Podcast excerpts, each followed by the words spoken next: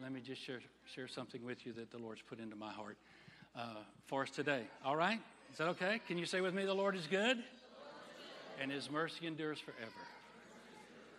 Hallelujah. I spent a, uh, a, good bit of quiet time just mulling over what the Lord might want me to share this morning, because there's there's always thousands and thousands of subjects and lessons and things that we can always study. The Word's always good. You know, the Word's always good, and it helps us to know God's thoughts and ways and and come to uh, understand Him better. But I know your heart's cry, as well as mine, is that the Holy Spirit will somehow speak to us something that is for us right now. I love conversations with God. How about you? I love to have a conversation with God. And, and um, sometimes when we get together, we have a big group conversation with God. The Holy Spirit is here to talk to you today. Praise the Lord. And I'm just praying that my exhortation will somehow serve as uh, maybe a way to prompt you in, uh, in an awareness of the reality uh, of where we are today and what's going on today, and, and maybe help you in your growth and in your, um, your walk with God. Amen. The other day, Monica and I were talking about the word. We kind of got into a little habit. Monica gets up. Uh, she's been getting up. She gets up earlier than I do. She's always been an early bird.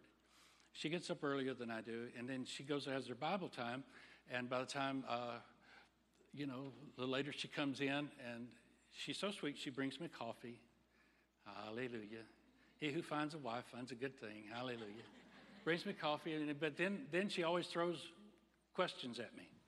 She's always got a lot of questions, and so she'll say, "Well, what? I was reading this, and I was reading that, and what was it?"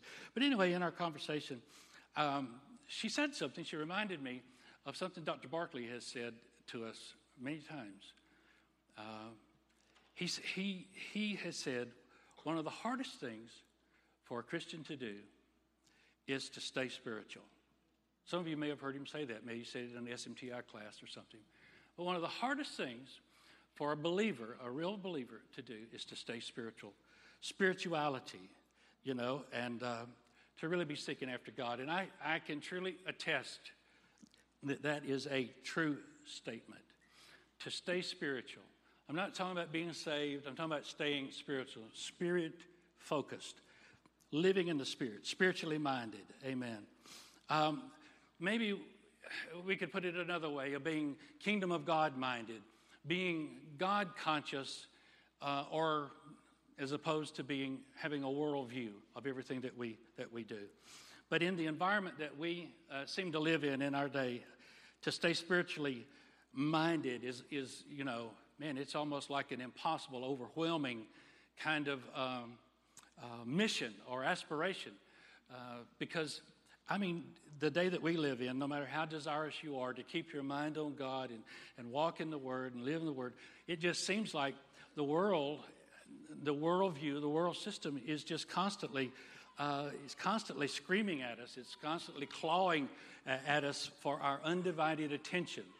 So that handle this, handle that, do this, do that, this is going on, that's going on. And, and even though uh, we're not ignorant of the word, most of you have been serving the Lord for a, time. We, we know what the word tells us, and we know the blessing that the, the, you know, the Bible says that we are to keep our mind on the Lord. He who keeps his mind stayed, you know, on the Lord is going to walk in peace and all that stuff. We know those things, but I'm telling you, it is uh, it's difficult. Am I speaking to somebody that just can't relate to what I'm saying today? Or is this true? Is it not true? To stay spiritual. One of the hardest things in the world for a Christian to do is to stay spiritual. Look with me, if you will, into Romans, the eighth chapter, and let's just see what the word says about it. It says there in beginning in the fifth verse, it says, Those who live according to the flesh. Well, now, that's not any really horrible bad thing, but that's saying living according or in agreement, in accord with, lined up with, according to their flesh. That's just their natural world. They set their minds on the things of the flesh. If you're living that, you're setting your mind. We set our thoughts, they're captive to the things of the flesh. But those who live according to the Spirit, those who, who are, uh, they're seeking spirituality. They're, they're, they're seeking to focus themselves, orient their life on the awareness of, of living in the kingdom of God. Now, notice it says that they set themselves on the things of the Spirit. They set their mind on the things of the Spirit. Well, that's good. That's a good lesson to learn. But then the next verse holds with it kind of a warning to us. It says for us to be carnally minded is death. It leads to death.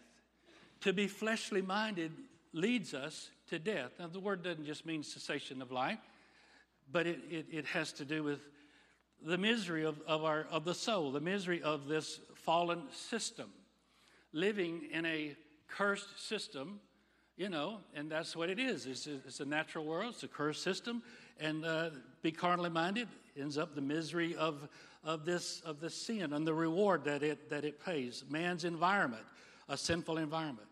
But it says to be spiritually minded is life and peace. There's two blessings. To be spiritually minded, to get bring ourselves, Dr. Barclay says the hardest thing that a Christian's going to do, but to bring ourselves to where that we stay focused on the Holy Spirit, life in the Spirit, living in His Word, etc., that produces in us two, two very important things life and peace. Life, the Greek word zoe, I can't even give you enough adjectives to describe what all that means. Life, quality of living, a higher life, refers to supernatural divine life. Uh, it, it, refers to security, uh, prosperity, health, well being. To be spiritually minded the reward is Zoe, life, the God kind of life. And of course, peace, which means this, you know, this uh, a blessed state of, of repose and, and rest and security and, and good order and prosperity. Praise the Lord. So, you know, there's a there's a promise to this thing. First, there's a warning, then there's a promise. There's a warning if we are carnally minded, worldly minded, just carry everything with a worldview. There's a promise if we can move over into this next level to be spiritually minded. To be spiritually minded, man, that's, I don't know about you, I can answer for you, but that's my thirst. It is my thirst. To be spiritually minded is my craving. It, it's the zone where the, the Word of God comes alive. You know, the Bible Oh my goodness, you, you brought it with you this morning, but it can either just be a book to you or it can be, it can be life, spiritual life. Hallelujah. Uh, that changes the way you live, that changes your circumstances. And to get into this zone is where, where the word comes alive. It's where your faith is powerful. It's where you experience the supernatural manifestations of answered prayer, not just prayer, but answered prayer. I love it when prayers are answered. How about you? uh, about that place where that when we pray, we experience healing and we experience, when we have lack, we experience prosperity. Oh, God does a miracle. And all of a sudden, things begin to work. That place of power where we have victory, victory in life. That spirituality, it's like a zone, a, a place where that you get so focused into the, the, the Holy Spirit and life in the Spirit that all this other screaming and, and clawing at you and, and, the noise that you hear of the world doesn't, doesn't draw you away. It doesn't, doesn't cause your, you to lose your gaze of the Lord Jesus Christ. And therefore, it changes you. You, you, you become, you know, there's two kinds of Christians. You can be nice, polite, political. You can be all those kind of good things, go to heaven, and that's wonderful. Or you can be a Christian that lives a powerful life, that lives a, a faith filled life. Hallelujah. That is passionate about God, passionate uh, about being uh, a world changer and uh, seeing the demonstration of the power of God in your life. To be spiritually minded. I'm talking to you about life in the Spirit. The reward is what? Somebody tell me. What is it? What did it say?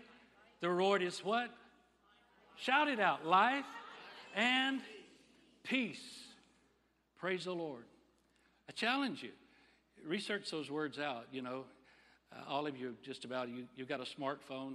You, you know, on your smartphones, you can get you a, a good concordance right there on your phone, and then you, you, hallelujah, all that good stuff. Man, isn't it good to be in the 21st century? Can I have a better amen? But now listen to me. The enemy of your soul is mortally concerned about you desiring to become spiritual. He's very, very concerned about your spirituality. He's afraid for you to be that way. And that's why he'll do everything that he can, all the noise, all the, you know, things going on around, to try to keep you world minded. World minded. I, I, had a follow up appointment with my, my uh, dermatologist this week, and I have a very interesting dermatologist. I can't give you his name because I hadn't asked for permission, but he's very bright, very talkative. Uh, uh, he's very engaging. He, he's a Christian, and he's always throwing a, qu- a, question. He knows I'm a Christian. He knows he knows I'm a pastor, and so he's always wanting to throw something at me. He's he's always trying to, you know, what about this? What about that? And uh, later on in my conversation with him, I found out that where he was coming from because he had been studying. In fact, he'd gone to some classes in the, uh, the book of Revelation, so he had been studying about the return of the Lord. And so he was all stirred up about this, you know. I mean, Jesus is coming. Uh, Jesus is coming soon. And, and his thing was that he was concerned that he, he didn't see anybody that was expecting him to come. People just living life, you know, like Jesus said it'd be. Was it Matthew 24? He says, as in the day of Noah so shall it be in the day when the Son of Man comes. So just people living life, doing their own thing. I mean, so he's really, really worked up about it. And, and uh, he asked me this question. He said, What is one of the biggest things that affects your congregation's spirituality right now? What is one of the greatest things that is, affects them spiritually, their spirituality? And I, I, was, I just thought about that. You know, I wanted to answer him real smart. I, I wanted to uh, give him my best answer, you know. But anyway, I'm thinking, because I know he's going to come back. He's a sharp guy. He's going to come back with something. And uh, I thought about it, and, and just, it just popped out of me. The word busyness, not business, busyness. What is the one thing, or one of the greatest things, that affects people's spirituality right now? And to me, it's busy, busy, busyness, busyness. Believers are so pulled in so many directions. You have to relate to what I'm saying. We're so pulled in so many directions and so many things that are, that are, that are demanding our attention. Each one of them, each one is, is crying out urgent, urgent, important. Here I am, you know, meet my need. I'm a priority. There's so much noise and there's so much, there, there's, there, there's just so many voices that it's, almost overwhelming for many of us to, to get focused in on being spiritual or remaining with a, uh, spiritually minded to God and, and His purposes. And so, spiritually minded, the things of God in many people's lives, not everybody, but those kinds of things begin to be smothered out by the demands of this natural world. You know, just our senses goading us, goading us in our flesh, our soul, and our emotions to control our thinking. I, I kind of thought about it later and I was surprised. You know, I didn't answer uh, theology, I didn't even answer prayer about, you know, and all those things do affect your spirituality. Uh, politics, big thing today. Um, you know, money, all those kinds of things, they probably in some way do, but spirituality, because we're so busy being busy dealing with earth's demands that we don't seem to have time to be spiritual or spiritually minded. Because it seems like everything that is talking to us, I know in my own self, everything that is talking to us or trying to talk to us is of a natural nature and looking for natural answers. I think in a lot of ways, uh, most of us could relate in some way, in part, to the woman at the well. Because here was this woman at the well, and uh, in Samaria, you know, in John chapter 4, you read the, you've read the story probably. But here's this woman, and, and uh, she goes to the well to, to draw water, and she has gone to the well day after day after day after day after day. Every day, she goes back to the well to draw from the well something that will sustain her life, to get some answer, to get, you know, satisfy some, some uh, need uh, until something happens one day. One day she goes to the well to draw from the well and she meets somebody. She meets a man by the name of Jesus. And Jesus begins to talk to her, and, and, he's, and he begins to reveal to her that there is a, there's a better way, that there's, there's such thing as living water that you can get. And so here she is. She goes to the well. She starts to draw, and Jesus, he, he, uh, he says something to her. He, he says, You know, everybody who draws water from this water, or uh, water from this well, is going to thirst again. What? Really? Yeah. But then he says, But whoever drinks from the water that I'll give him will never thirst. Indeed, the water I give him will become in him. Now, catch the words of Jesus. Will become in him a spring of water welling up to eternal life. What is he saying to him? Lady, there's a different well. You come in here every day, over and over, to try to find something to satisfy life, to meet the needs of life. And Jesus says there is a different well. There is a spiritual well that when you come to me and you get in me, it's like instead of having to go every day to the world, find an answer, keep doing it over and over, the water or the well moves inside you. Is that what he said? He says, The water that I give you will become in him a spring of water. You don't have to go and try to, you know, figure out everywhere of, of how to find something to sustain you in life. But the, the water I give will become in you. Out of your belly will flow rivers of water. The things that will answer the questions for your life, the things that will satisfy your life. There's two ways to live. There's two ways to live.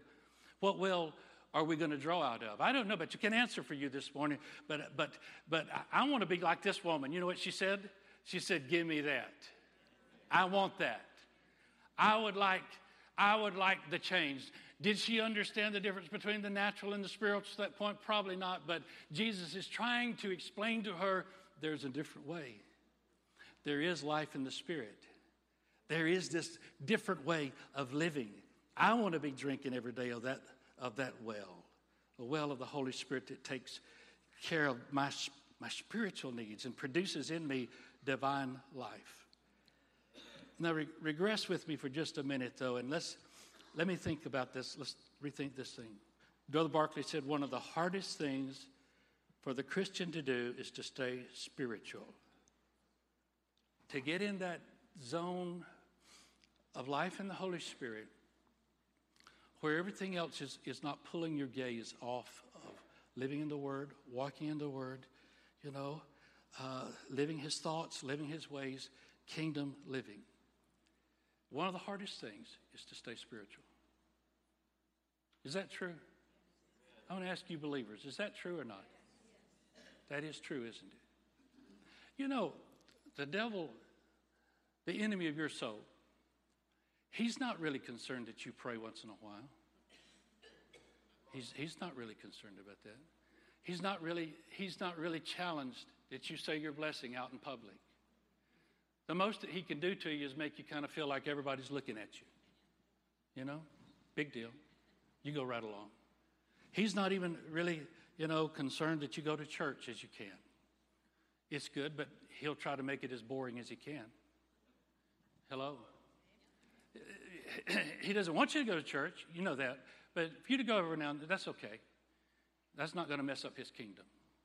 He's not concerned that you give every now and then, that you maybe do something in the missions or, or that you work in the church. He's not, he's not really concerned with that. Because he knows this that if he can keep you worldly minded, he can keep you sad, he can keep you sick, he can keep you in strife, he can keep you miserable, because you're going to keep going back to that well every day, that natural well, trying to find the answers to your everyday need. But let me tell you something. The day that you decide that you've met the man who has a different way, the day that you decide that you are going to begin to seek spirituality.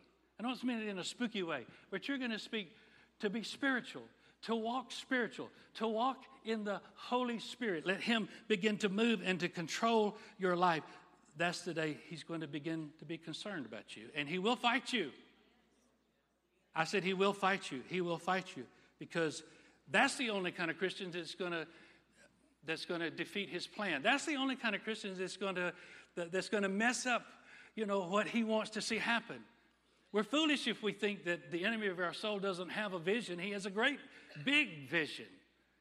And Jesus told us about it in John the 10th chapter, 10th verse. He says he's, he's come to kill, to steal, and destroy.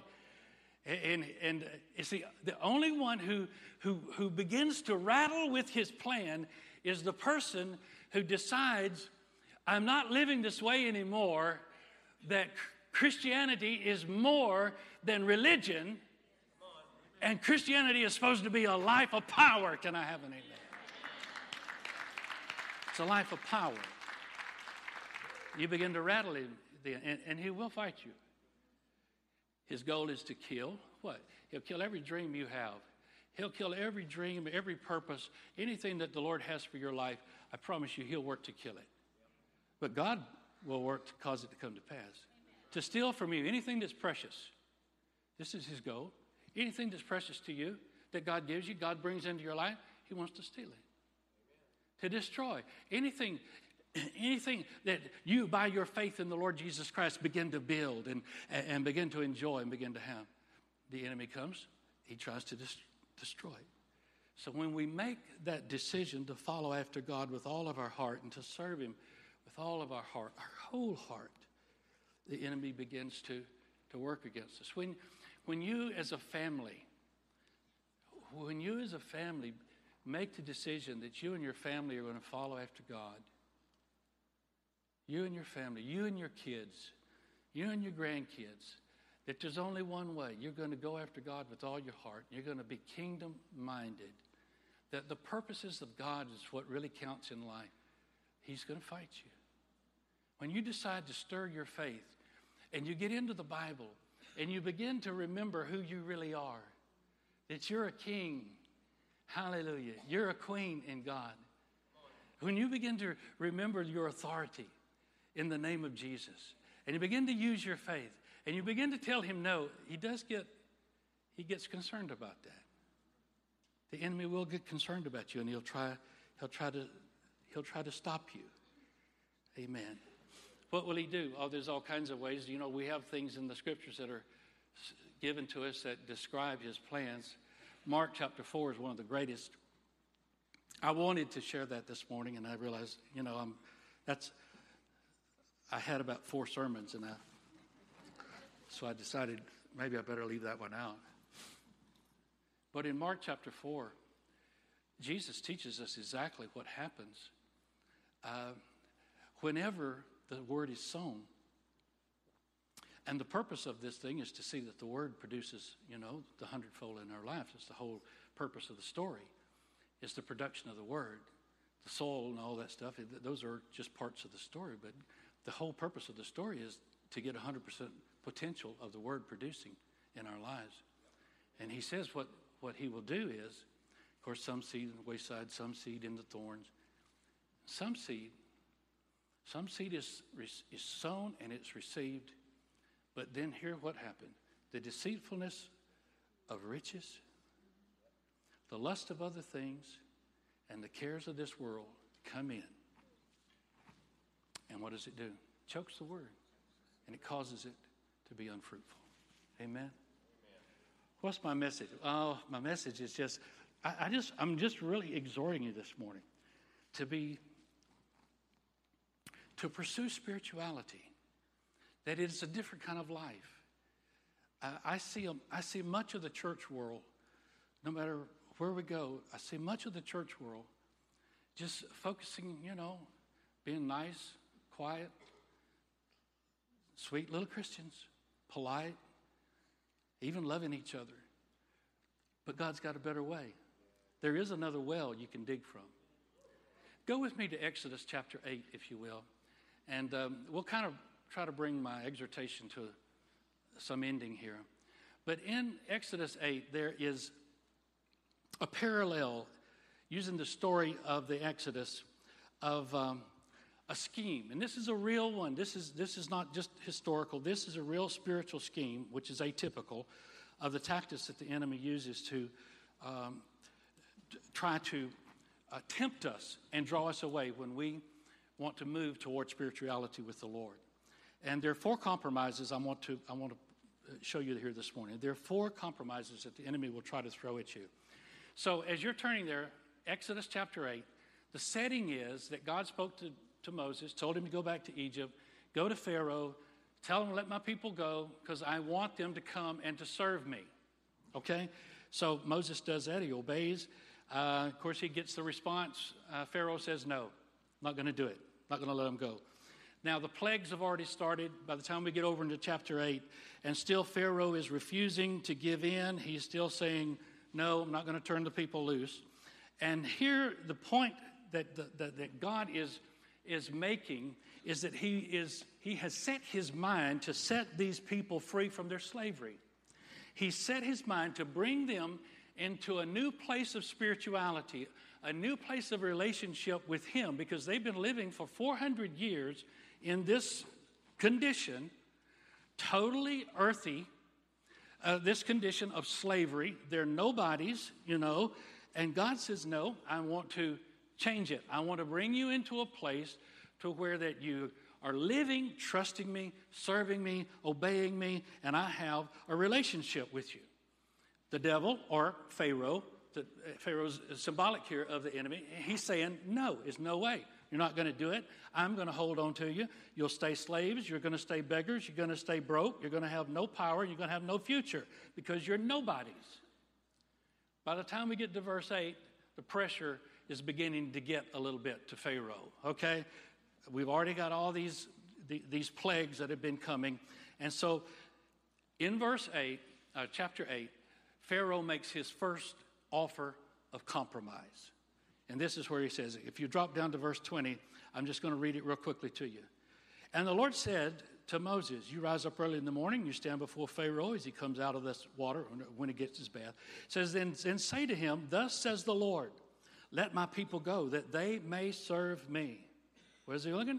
A new level of spirituality, a new level of a relationship with the Lord. and he says, Or else, if you'll not let my people go, behold, I'll send swarms of flies on you and your servants and on your people and on your house, and the houses of the Egyptians will be full of swarms of flies, and the ground on which they stand. And what does Pharaoh say? No, I'm not going to do it. So drop down to verse 24. And the Lord did so. He sent the swarms. Thick swarms of flies came into the house of Pharaoh and to his servant's house and to all the land of Egypt, and the land was corrupted because of the swarms of flies. Now, here's the first, here's the first compromise. Then Pharaoh called for Moses and Aaron, and he says, Go sacrifice to your God in the land. Let's just stop right there. First, first offer of compromise. Okay, okay, okay, I've had enough. Okay, we got all the flies. Look, you want to go? You want to serve God? Let me tell you, here's what, here's what we'll do.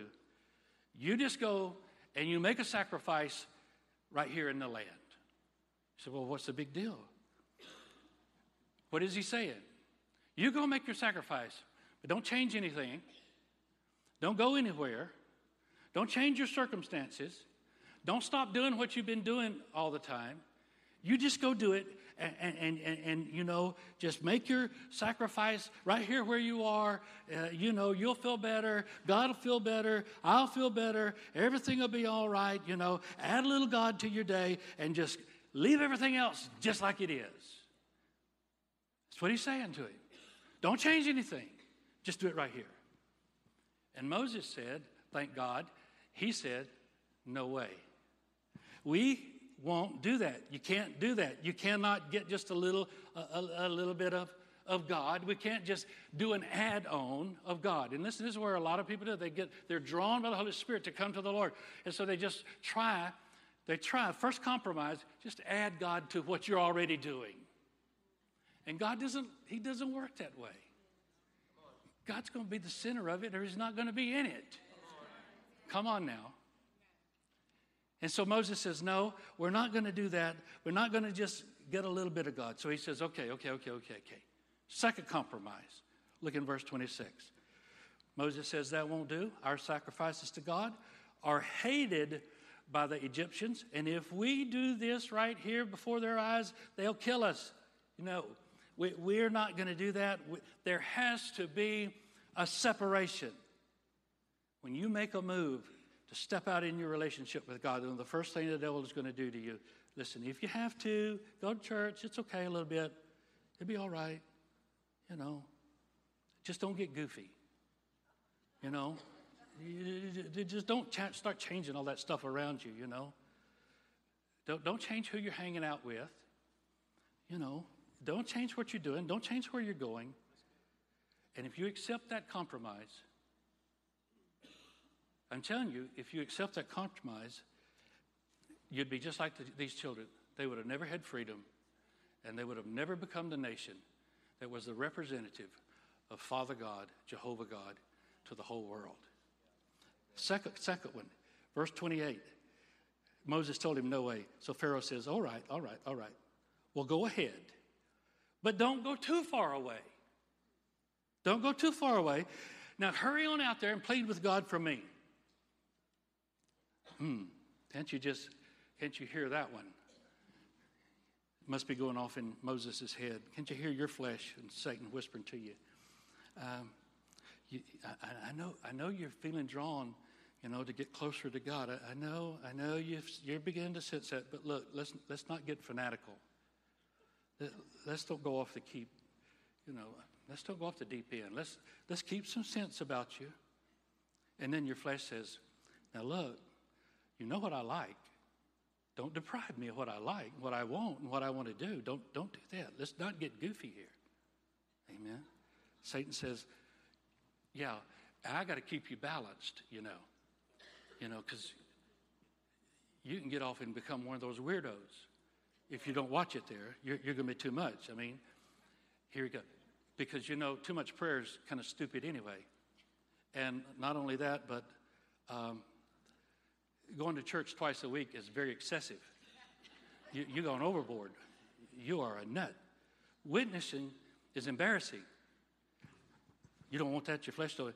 And faith is not practical. That's not very practical. Keep your head, keep your head about you, keep your head, keep your logic, keep your sense, keep your sense.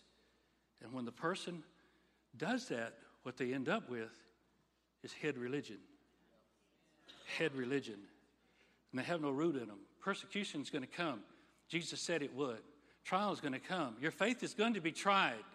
And if you don't have any root and all you're, you're anchored in is, is your logic in your head, because you don't want to go too far,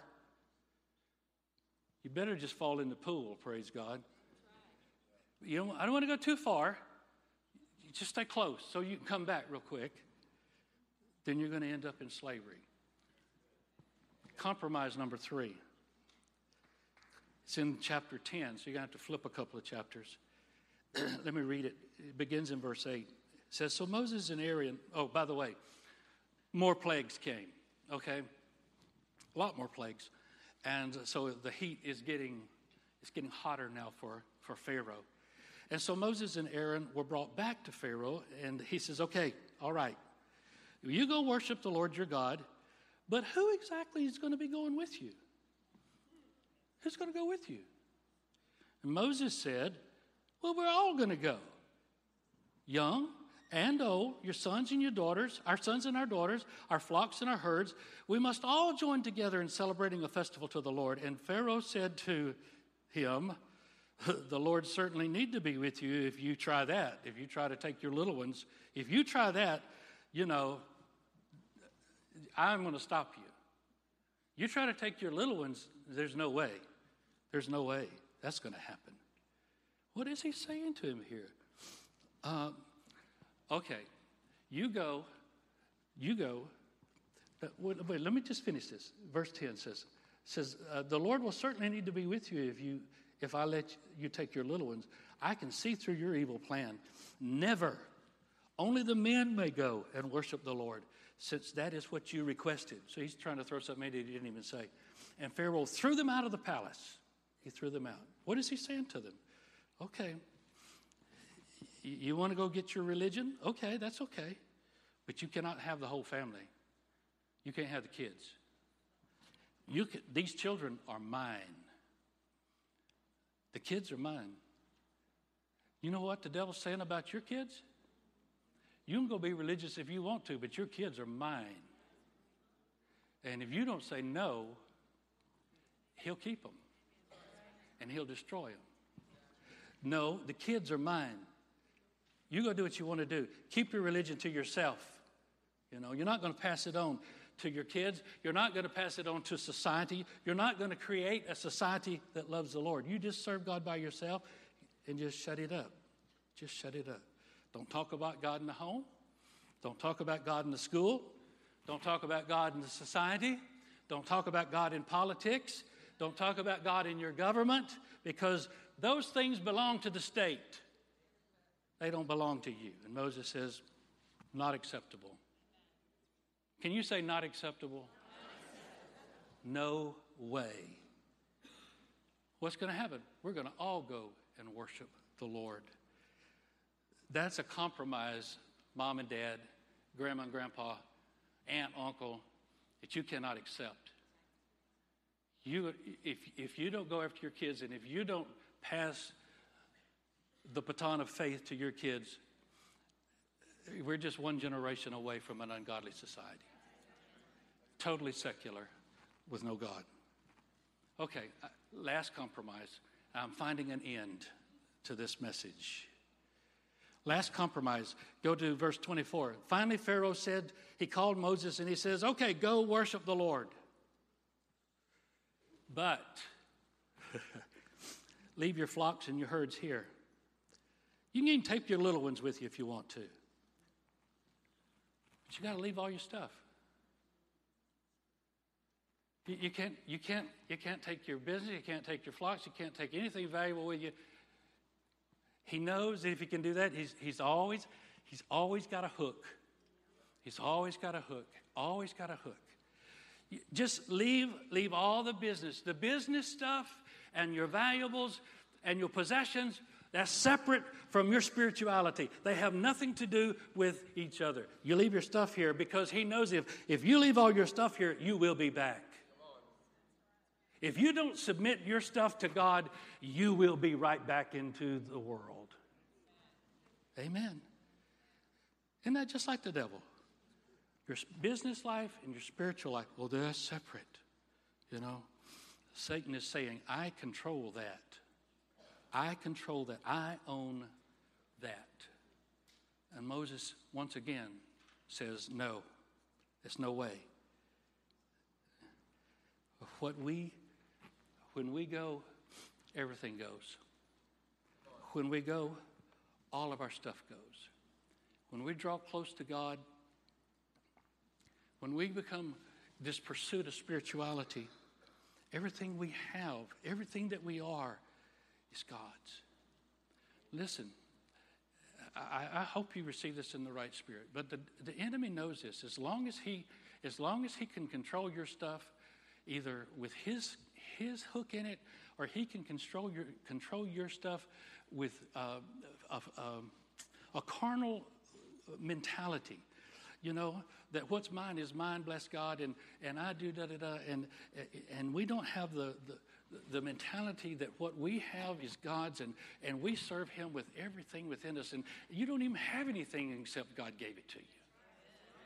As long as He, as long as He can hold that hook in you, there's no way that you can walk in a deep spiritual relationship with God because there's a part of you that is not submitted.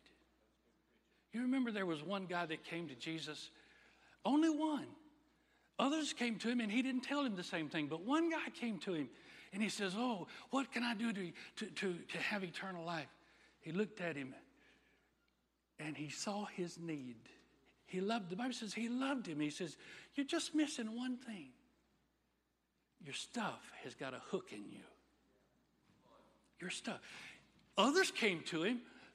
And, and he didn't tell them that. He didn't tell them, go give away your stuff. But this guy did. He told him that. He says, you, you, need, you need to give all, up your stuff. Give it to the poor. Come follow me. Why? That guy's need, he pinpointed it. He, he trusted in his stuff. And he had to come to a place of submission of that, lordship of that. Go with me, if you will, to John chapter 7, last scripture. One day, I hope, I hope you're getting something. I hope you're getting this. One day, Jesus stood up in the middle of a crowd in the temple. The setting is important here because it was, it was the Feast of Tabernacles. And the Feast of Tabernacles runs like eight days. And it's a feast of rejoicing, joy. I mean, the people just have a, it's a party. They have a great time. And the last day is the greatest day because they're rejoicing over their own nation and what God is, has done in their own nation. And so on the last day, he stands up and this after the priests have done all their things, and he says, it says in, in verse 37, on the last day, the great day of the feast, Jesus stood and he cried out, saying, If anyone thirst, let him come to me and drink. He who believes in me, as the scripture has said, out of his heart, King James says, out of his belly, out of his innermost being, out of his belly will flow rivers of living water. And verse 39 says he was speaking of the Holy Spirit, who would be given to everyone believing in him. The Holy Spirit, the Holy Spirit. He's speaking of what is it? He's speaking of life in the Spirit. He's speaking of being spiritually minded, living in the Spirit. Now, what is he doing? What is Jesus trying to tell them? I just had this big celebration. Uh, what is he trying to tell this religious crowd? He stands up and he cries out. The Bible says he cries out to them. And this is what I believe he's saying to them. As exciting, as exciting as all of this has been, You've had all your rejoicing, you've had all of your celebration. Tomorrow, you're going to wake up and you're going to go back to the same old well. You're going to go back to the same old way of living, to your same old way of religion, dipping in, trying to find out of this natural world the answers for life the answers to solve everything that's going on. How do I do? How do I survive one more day? How do I survive one more day? One more way, one more way. And he is telling them, listen, I'm offering you a far better way. I'm offering you a far better way. They really probably did not have any earthly idea what he was saying. But Jesus was making a proclamation of something that was to come and something that belongs to us today. Because he was speaking of the Holy Spirit who had not yet been given, but he has now been given. He was speaking of something that applies to us today. He was speaking of a way of living, a, a, a life in the Spirit, focused on God, so enthroned, enthralled with the Holy Spirit and walking in the Word of God that you're not trying to dig up out of that well every day every day, some way to make it today. Some way to make it today. And he says this if you'll come to me, if you'll come to Jesus and you'll really believe, you'll surrender to him, what he says is that he, Jesus, and the Holy Spirit will move inside you. He will become in you a well. He will become in you a river of living water that just flows up. And He will furnish every day for you everything that you could possibly need so that you can live in this life and godliness and happiness and live in divine living. Can I have a amen? amen? Can anybody in here say a need for that? Hallelujah. I tell you, I've gone through, I've gone through times in my life, in my Christian experience, where I tell you, just it just seems like it's so hard. You know, you're just constantly trying to jerk another rabbit out of the hat. You're just trying to find another answer. You're just trying to, and we're just, we're just, I'm like that woman at the well. You just go back every day to, but it is so good when you come to realize there's another well. Hallelujah. There is a river, a river of His Spirit that can flow up in your heart every single day that will meet every need that you have. Bow your heads with me, would you? Heavenly Father, Lord, may we seek a deeper place with you, a, a, another relationship, a deeper relationship. May we take a step up the ladder, oh God. May we have a yearning to be like that woman at the well, that as Jesus explains to us what he wants to do and how he wants to give us divine life, may that yearning just become bigger, oh God, than all the noise of this world so that we seek you and we seek life in the Spirit. May that be so in the lives of, all those that are here today. In the name of Jesus, I praise you for it. And let's say together, Amen. Amen. Praise the Lord. Prayer partners, please come. Amen. Hallelujah. Partners, please come. If you need prayer, you need someone just to minister to you, just one on one, hold you in the hand, look you in the eye, and pray with you and believe God to answer your prayer, then please make your way down front. I'm going to dismiss you. God bless you. We just speak the blessing of the Lord over you. Hallelujah. May it be the best week you've ever had in your life. In Jesus' name. And if you need prayer, come on down. Give the Lord a shout. Amen. Praise God. Thank you for what you preached